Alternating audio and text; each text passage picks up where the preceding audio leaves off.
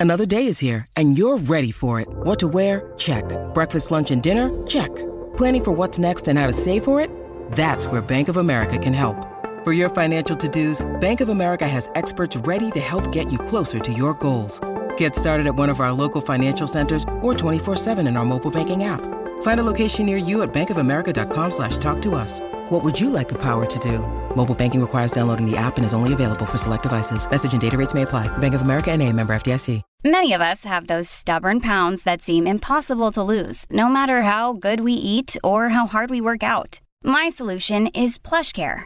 PlushCare is a leading telehealth provider with doctors who are there for you day and night to partner with you in your weight loss journey. They can prescribe FDA-approved weight loss medications like Wegovy and Zepbound for those who qualify. Plus, they accept most insurance plans. To get started, visit plushcare.com slash weight loss. That's plushcare.com slash weight loss.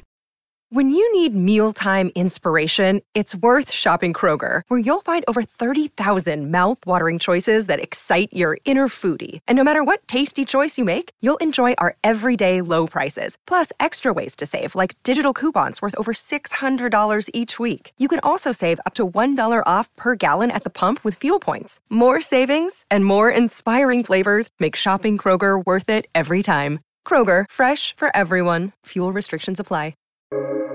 Welcome to the New Books Network. Welcome to New Books in Psychoanalysis. I'm August Baker, your host today. Today, we're talking about a theoretical book, uh, but one that when I read it really affected me emotionally, to tell you the truth.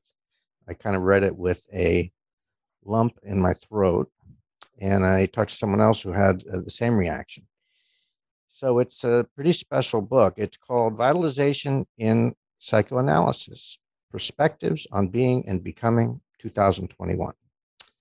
And I'd like to just mention a couple of reviews before I welcome our guests. Uh, Anne Alvarez, reviewing the book, said the clinical accounts are very moving and read like chapters out of a terrific novel. There is endless patience, endurance, stamina, terrible boredom, suspense, and real excitement for patients and analysts alike. And Steven Cooper, kind of sketching the history of psychoanalytic thought, uh, says, sees this as the kind of cutting edge right now. Um, and he kind of traces a movement starting with an older focus in psychoanalysis on interpretation and, and knowledge, and then coming to Winnicott and Bion, and eventually to a focus on deficits and symbolization. And now this current work on experiences and metaphors of vitalization. So, our two guests, Dr. Amy Schwartz Cooney, as a private practice, teaches, writes, supervisors, and is joint editor in chief of Psychoanalytic Dialogues. Welcome, Amy. Thank you. And Rachel Sopher also has private practice, teaches, writes, supervisors, supervises, and is editor in chief of Psychoanalytic Perspectives. Welcome, Rachel. Thank you.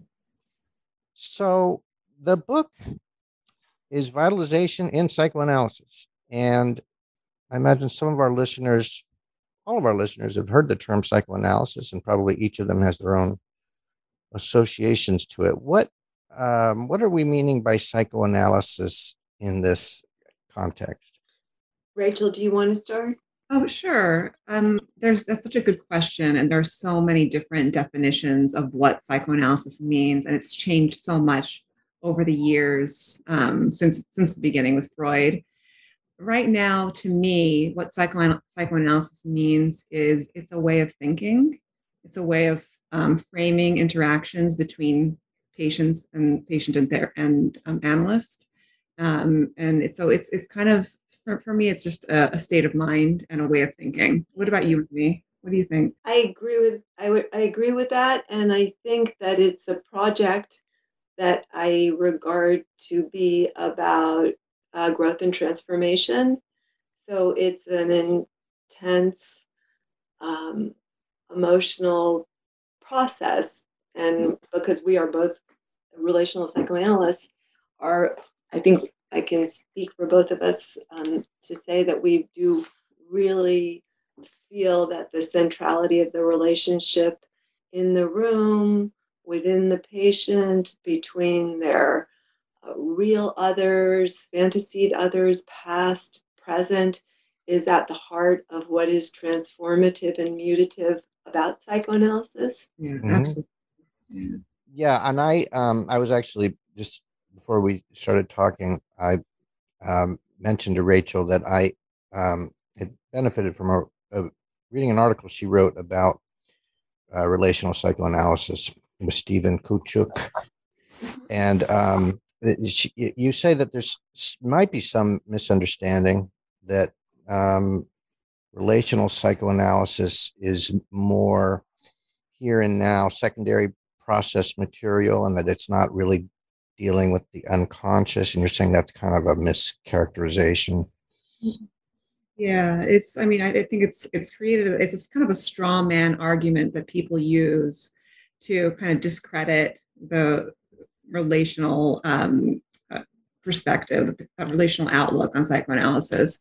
Um, so it's it doesn't take away anything. There's nothing lost in um, this perspective of, of looking at the interaction between the two and, and and that being the way that things change transformative um, point is between the couple the, the, patient therapist couple um, so it, it includes everything. It includes unconscious to unconscious communication. It includes the um, bodily, physical um, uh, sensations and um, reverie and dreams and all of that. It's it's uh, and so it's um, the analyst being more willing to be personally involved and to work with their subjective reactions? Well, to acknowledge that they are personally involved and that they are subjective. Mm-hmm. So, you know, relational psychoanalysis just historically evolved as a critique of the classical model and the notion of neutrality and abstinence with an acceptance of the inevitability of the analyst's participation, conscious and unconscious. And I think in these um, contrast between classical and relational like rachel was saying that there can be these reductive straw dogs mm-hmm, sure. and yes it's true i think that relational psychoanalysis maybe runs the risk of being too based in the here and now and too much about uh, the mutual process in the here and now whereas the classical model runs the risk perhaps of being too much about solely the intrapsychic world of the patient. But actually, I think relational analysis comprises both, and probably as does the contemporary Freudian perspective. We just happen not to be as immersed in that position. Right.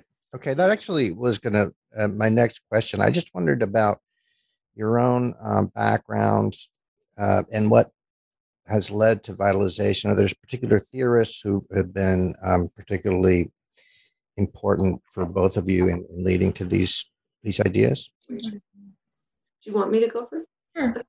Um, well, for one, I would say that our conversations, like Rachel and I, are good friends and colleagues, and for whatever reasons, we have connected around a real interest in um, what psychoanalysis is in terms of the question of past, present, damage and repair versus creation and emergence.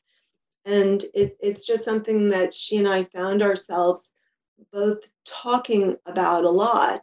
Um, I think that I can say that both of us have kind of an object relational um, orientation, meaning that we're very interested in the way people take in their relationships and live them out.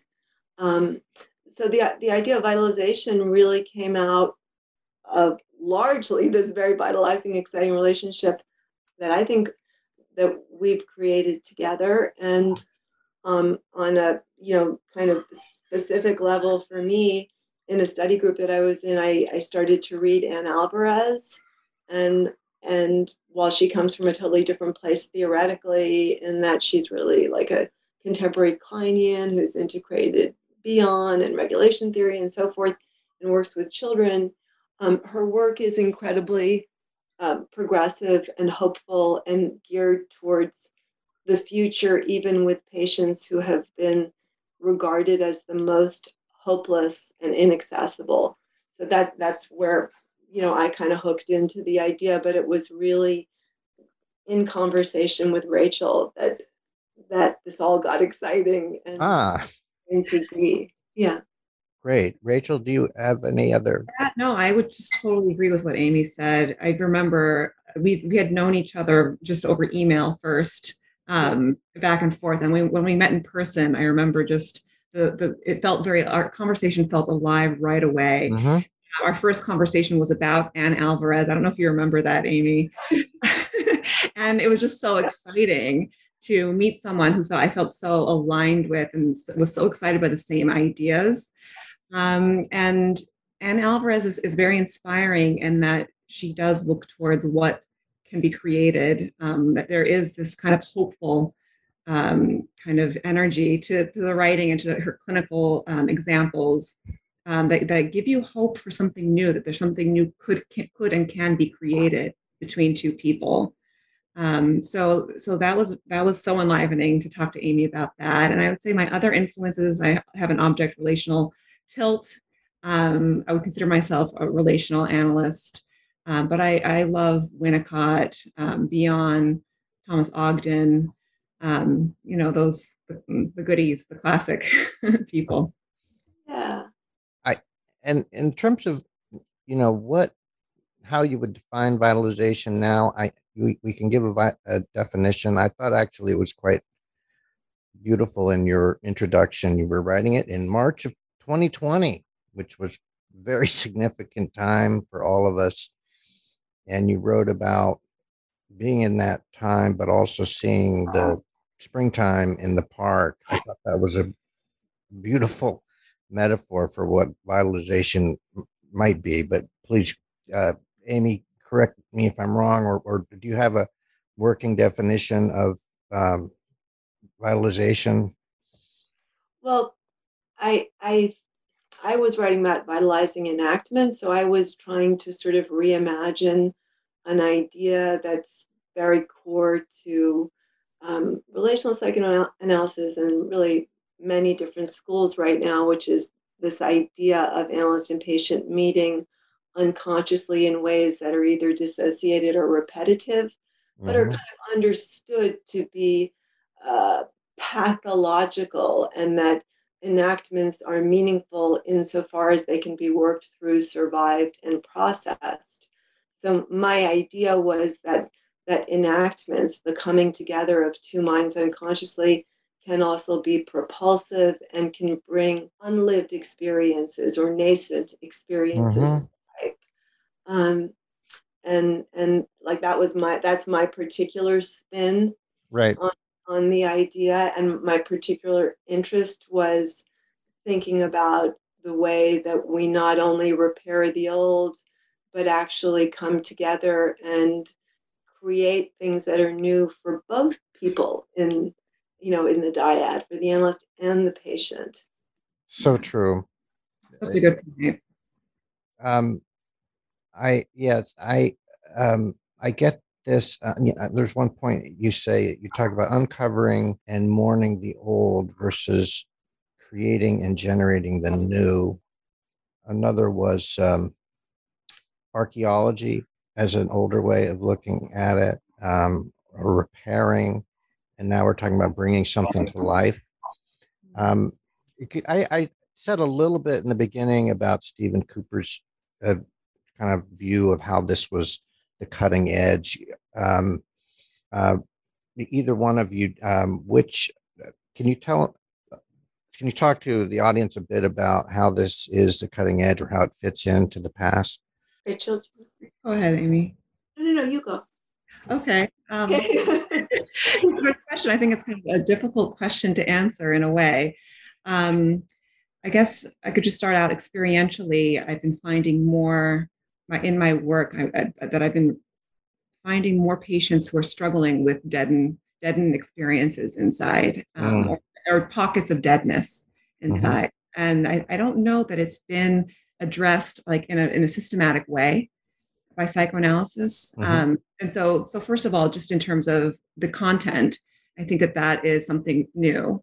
Um, but I think also, you know, with relational psychoanalysis and kind of the, the turn of, of the, uh, the, the relational turn, we call it, um, there's more oppor- there's opportunities for more. There's opportunities for more for more than just the archaeological model of uncovering the old.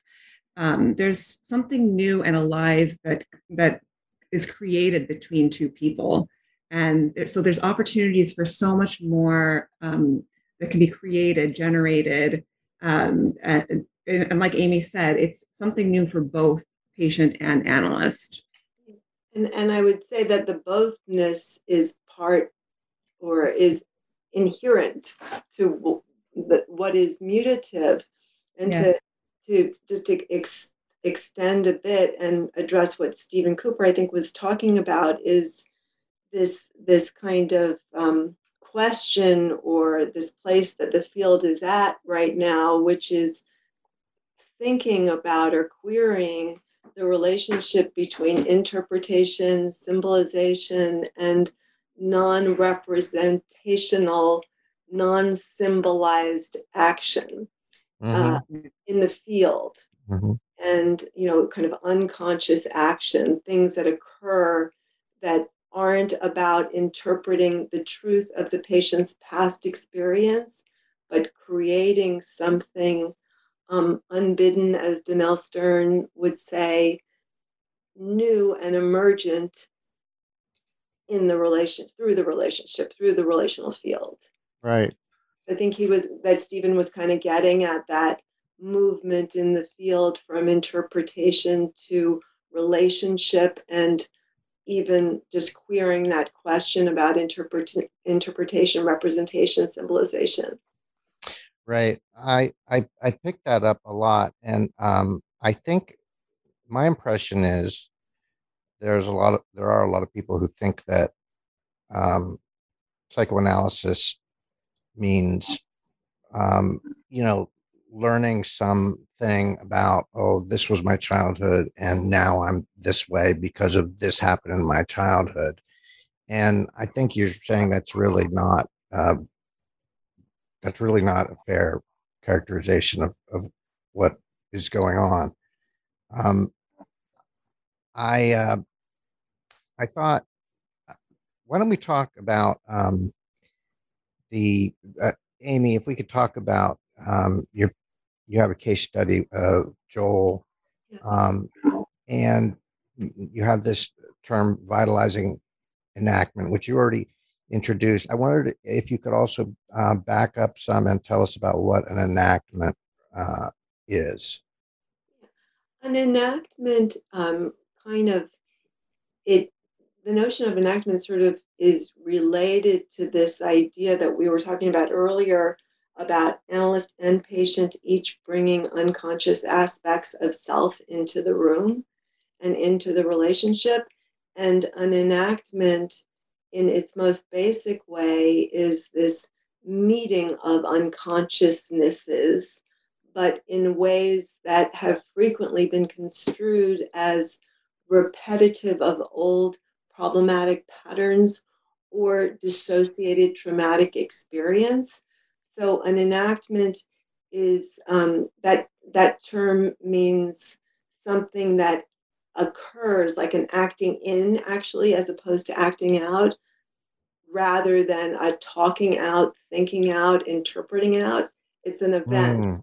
and usually it's kind of a seismic event mm-hmm. where all of a sudden you know somebody says or does something or there's a, a feeling that had never been there before, or suddenly your patient is angry at you and you had no idea what you were stumbling into, and uh, or heard, or in love, or so, something big occurs that that one or both had no idea was coming. And then we have frequently thought if we can just make it through without destroying the entire treatment, we can make sense of this and make use of it generally through interpretation and symbolization and move on. So an enactment is sort of an unconscious collision. And okay, and um, then a vitalizing enactment as opposed to a regular old enactment. Yeah. well, or, or a big E enactment, as Anthony Bass made this uh, distinction between a big E enactment, which is that huge collision, and a small E, which is just sort of the day to day bumping against one another. Sure. Um, but the Actually, could I could I just interrupt for one second? So, is an enactment something that the analyst does, or something that the patient?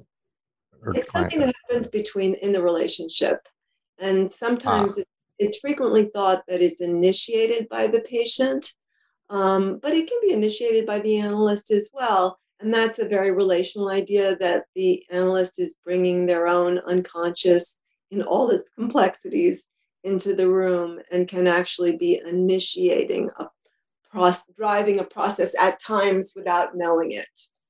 Okay, I understand. So you, the, the old model was you just using interpretation. That was the 1950s model, right? Well, I mean that that's the high watermark that the analyst is mature enough and trained enough and expert enough that they can discern, like a surgeon, the truth of the patient's experience. They can interpret that to the patient, and that will make the unconscious conscious and therefore free up, um, resolve conflict, and resolve psychopathology. And that's a high watermark also because some patients aren't able to do that, or that's not the way they're going to work in the analysis. Is that right? Yeah and most people just don't think that way anymore don't think that there is a single truth don't see the analyst don't see therapeutic action as just around interpretation. Even the contemporary freudians don't. But uh, okay so but i interrupted you. You were uh, again uh, so a vitalizing enactment as opposed to a, a regular one. Sorry to interrupt that. So so if if the Enact, act, enactments are generally considered to be both ubiquitous and potentially dangerous and destructive because they come from these areas of pathological repetition or dissociated trauma. And my thought, and this is, you know, related to what Alvarez was talking about, is that we also meet in areas that are part of the unconscious that isn't just shards of painful trauma, but are pieces of ourselves that we have not yet had the chance to fully mm-hmm. uh, bring to life. Mm-hmm. And that sometimes patient and analyst meet in areas that neither one that are embryonic for both of them. And there, there's something about the meeting that can be vitalizing in that it brings a new experience to life both in the process of the treatment and within both part within and between both partners. Families have a lot going on. Let Olly help manage the mental load with new cognitive help supplements for everyone 4 and up, like delicious Lolly Focus Pops or Lolly Mellow Pops for kids. And for parents, try 3 new Brainy Chews to help you focus, chill out, or get energized. Find these cognitive health buddies for the whole fam at olly.com. That's O L L Y.com. These statements have not been evaluated by the Food and Drug Administration. This product is not intended to diagnose, treat, cure, or prevent any disease. Look, Bumble knows you're exhausted by dating. All the must not take yourself too seriously and 6 1 since that matters. And what do I even say other than hey? well, that's why they're introducing an all new Bumble. With exciting features to make compatibility easier, starting the chat better, and dating safer. They've changed, so you don't have to. Download the new Bumble now. Right. And you, um, your case study of uh, Joel was just really um, uh, powerful, I must say. And I, um, you know, I can't, we don't have time to go through the whole thing, but um, there were a couple of just just to drop in on um, uh, a couple of quotes you said in there. One was um, one I found very interesting was that you made a a a um, you know a you you d- did a vital vitalizing enactment or reaching out to him it was very powerful and afterwards you were thinking i don't know what that did. Maybe nothing maybe something big maybe um, but i found it very interesting. Here's a quote. Eventually as it, it had made a big change and, and eventually um, one of the things that happened was he was talking about his uh, the patient joel was talking about how he liked basketball and he told you the story of a of a Knicks game, yeah, and a, a game of of uh, a player who wasn't uh, usually playing and came in and did great, and the team won. And um, you said I was taken with his recounting of the Knicks game, this story of redemption and hope. Um, let me see here. Succeeding against all odds and coming to life when least expected. Although I had many clever connections to make, I said, I said only, how amazing, how great. I, I just thought that was very interesting. I, and, and it's kind of a, an example of this not necessarily having to put it into words. Yeah. And, and even feeling, and particularly with this patient, that words could be so, could stop things, could actually deaden things. And that what was so extraordinary about that moment or that session was his aliveness. It didn't really matter what we were talking about, although obviously this game itself was was such a hope, was such a wish, and such a, a lovely metaphor for who he might be. Mm. Um, but I, I think for for many analysts, when they question is this psychoanalytic or not, that it's really like the valence or affect of what's happening in the room rather than the content exactly that um, feels so important. And it's like sometimes the valence and and can be all around the past. So it's not like the past is insignificant at all, but it's just I think what Rachel and I were trying to think about are other aspects of mutative action you know that are more forward moving and not necessarily that old equation of mm-hmm. um, you know linking past to present and the causal thing and I, I just knew with this patient that something novel was happening and were i to go back to those sort of traditional um, restrained uh, interpretations that i was taught to make in mm-hmm. my own training mm-hmm. that that it would I, I felt that it would deaden it, that it would stop something quite wonderful that was happening. I uh, I could feel that it was enlivening for him, that it was great to, be, to, be able to share that. Uh, another. Can I just add, can I just add something? Yeah, sure. Because um, I totally agree with everything that Amy's saying. Um, it's, I think we have these choice points um, as clinicians where we can either choose to go into the repetitive old pattern and make connections that way, which can be extremely useful, or to invite the patient into something new. And the invitation into something new is not just an, a new part of themselves, it's, a, it's, an invitation into a new way of relating with us. And it's, an, and it's, a new, it's a new invitation for us to also step into that with them. Mm. And I think that that's really the meaning, it's, it's part of the meaningful part of this kind of vitalizing enactment is exactly that moment. And I mean, I don't know if you agree, Amy. I'm no, I, to- I, totally agree, and and thank you. That I, I think that was a like a really important clarification of what our process is and what the choices are that you know that we're constantly sifting through. Yeah, and um, you have the, this notion of uh, countertransference urgency. Uh, could you explain that a little bit? Yeah. Well, you know, I actually took that phrasing from Anne Alvarez because when she talked about this patient, Robbie, this autistic, like unreachable boy who was slipping away from her before a break. And it, it was like this heartbreaking um, vignette in, in, in her book. Um, she said that she reached out to him out of countertransference urgency and like looked him right in the face and was like, Robbie, Robbie, come back to me. And I I was so struck with the parallel of my experience. Yes. I felt like I can't let this guy go, you know, right. and just drift away into his uh, nether zone. Right. And, you know, and in part because it stirred up something in me that, you know, as I said, related to my own history and, you know, what it's like to watch a parent disappear.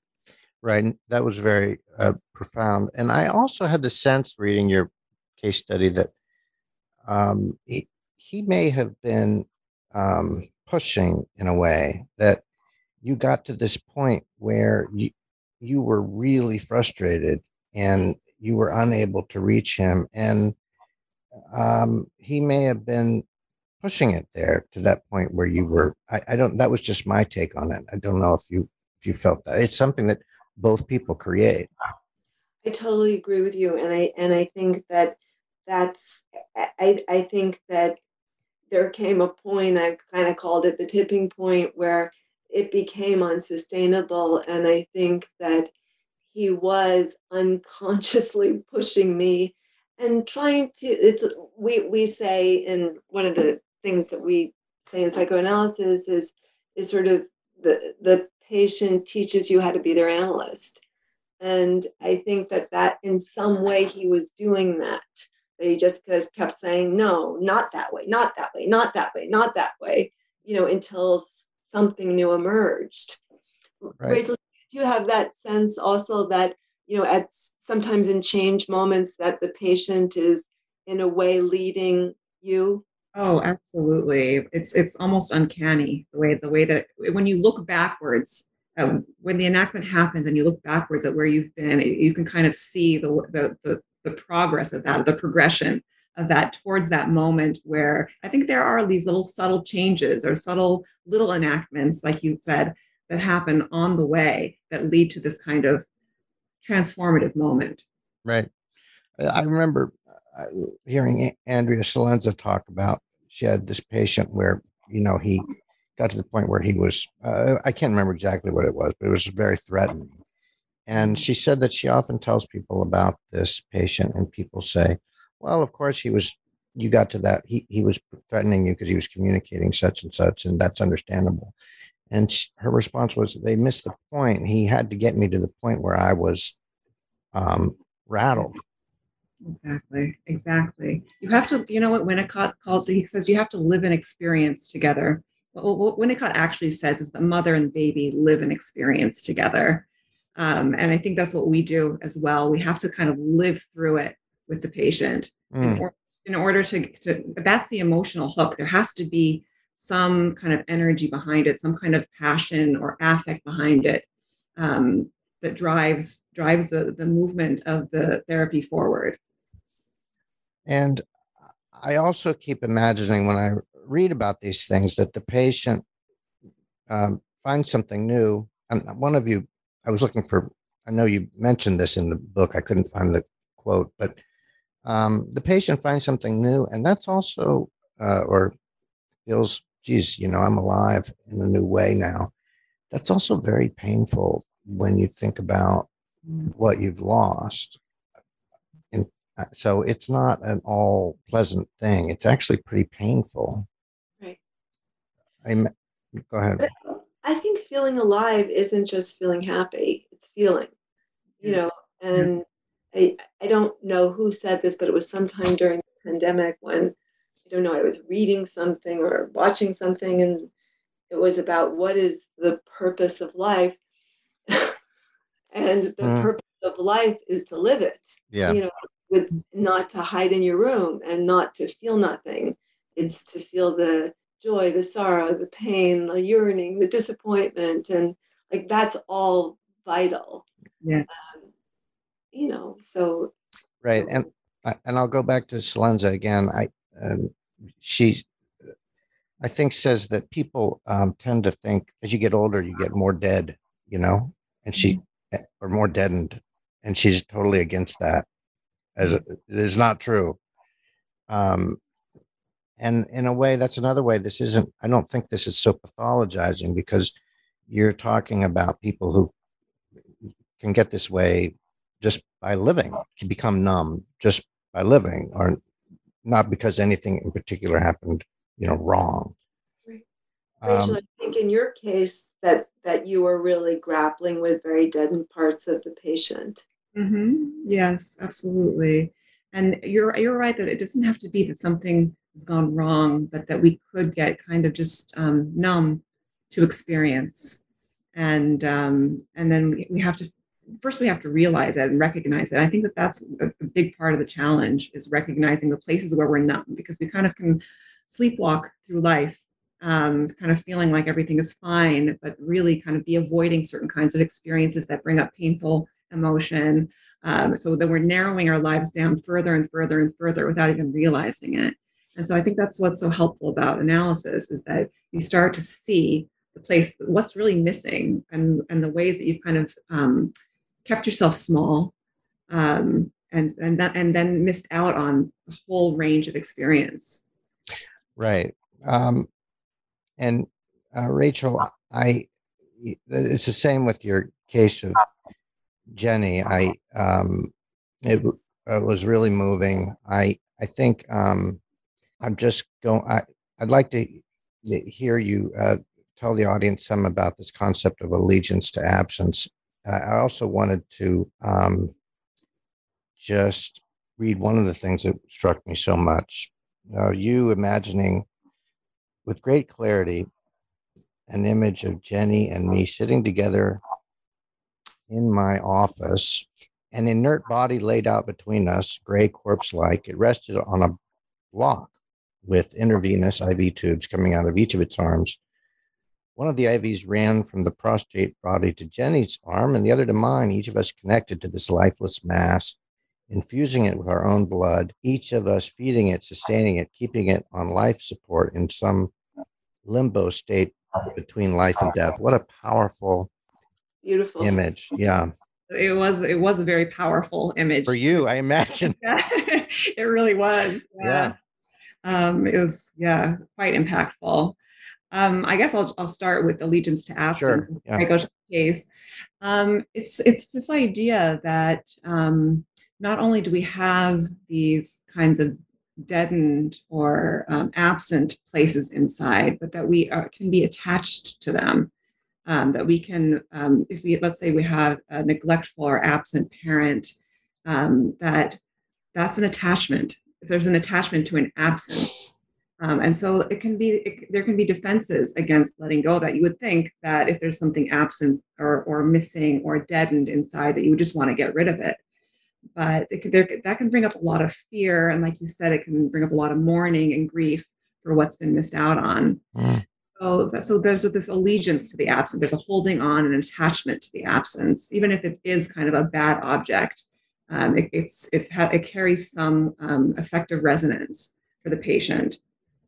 So so that's that idea, and I think I think that image was so powerful because what it told me was that both my patient Jenny and I were both kind of committed to keeping this absence alive between us, this deadened object alive between us. We were both putting all of our energy, this lifeblood, into this because she was so committed to therapy. I was so committed to her.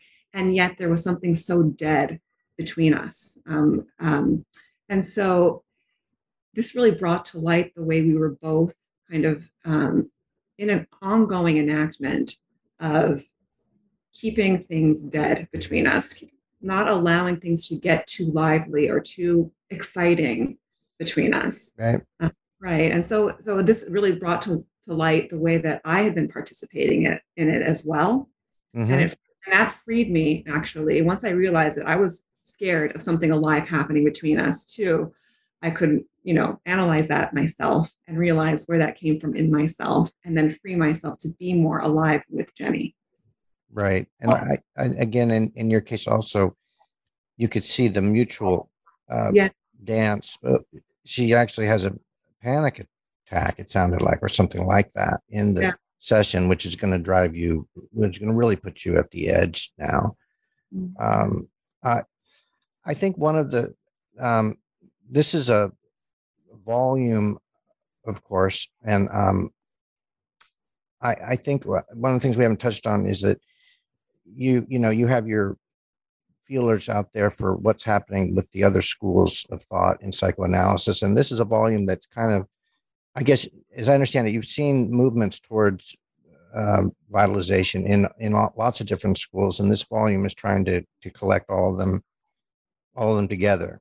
Could you speak to that and say something about what the different schools are that are represented? Yeah, I feel like this is it's it's you know relational psychoanalysis is a, is a huge umbrella at this point.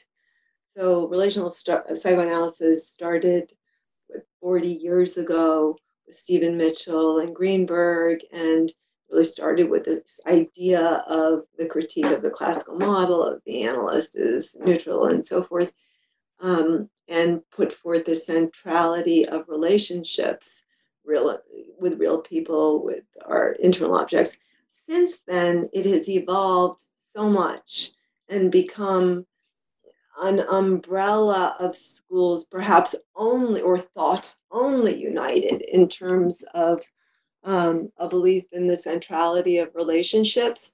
This particular collection was really culling from many, many different lines of thought that I, I I feel all fall within the rubric of relational psychoanalysis.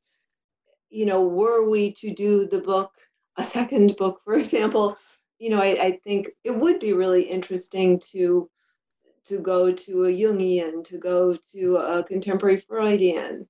We've, you know, to elicit other voices that didn't come in, mm-hmm. but these are all voices that I think fall within the broad umbrella of big R relational psychoanalysis. Would you agree, Rachel? I would. I think that that, that that's exactly how I feel about it. And I think our intention was really to bring into dialogue um, different voices from different backgrounds um, within, I think, within the mostly within the relational scope. Um, and and there are so there is such wide variation under the relational umbrella that it makes for a really interesting kind of dialogue um, in my opinion. So right. Yeah. No, I felt I felt that also. Um, and um, I guess uh, I don't um, running out of our 45 minute hour. I go back to your um, you know, writing and writing this introduction in March of 2020. Um, and so, uh, do you have any thoughts generally about uh, vitalization and this um, unprecedented time that we're going through? Go ahead. Um, a couple of thoughts. One, certainly that there's a need for it, and I, I was saying earlier that you know people have responded to the volume. I think in terms of gravitating towards the hope for hope, mm. you know, and and I think that it is a moment where we really do, you know, what is the Leonard Cohen, you know, the crack is where the light comes in, that where we're really hoping for the light and hoping for something new and different. So I think it's it's really relevant to going on and living, not repeating and going back and trying to be, you know, the analyst that you were or the anything that you were before. I think life has changed seismically, not just because of COVID, but I think obviously because of George Floyd and race and mm-hmm.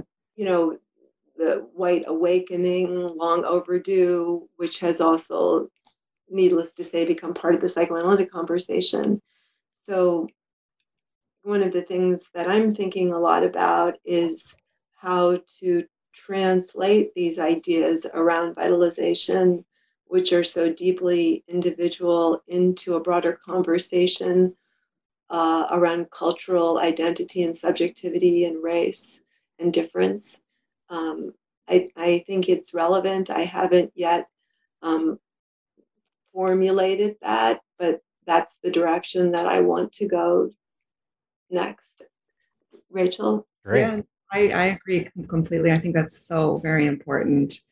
Um, I think, you know, over the past couple of years, we've been fighting to stay alive physically and psychically. I mean, I think it, especially psychically. I mean, um, I'm in my experience, it's been it's been hard to stay alive to what's happening because it's been so chaotic, so difficult, so so filled with grief. Um, and so, I think that that's so I really feel like vitalization is kind of like a, a very important emergent topic right now in the midst of all of that. I think it's also important in the midst of these this time when we kind of have to fight to be in relationship with each other, to feel to feel our connections yeah. that kind of felt taken for granted before this, and now we yes. have to actually in, intentionally uh, reach out to people and make plans and see each other over Zoom, and and it can be harder to, to it can be harder to feel those alive connections with one another. So I think we have to do that much more to stay alive right now. And also politically, it used to seem that it was taken for granted that there was a mutual or Absolutely. In retrospect, it seems like there was a mutual respect, and now there's like, no, we don't care about. Uh, uh we're fine with just not talking. You know. Isn't it so disheartening? It's, it's, it really is. Yeah. Well, um, unfortunately, we're out of time, but I uh, I really appreciate you guys talk. You guys, y'all, talking with me today. Uh, thank you so much. It's been such a pleasure. Thank you.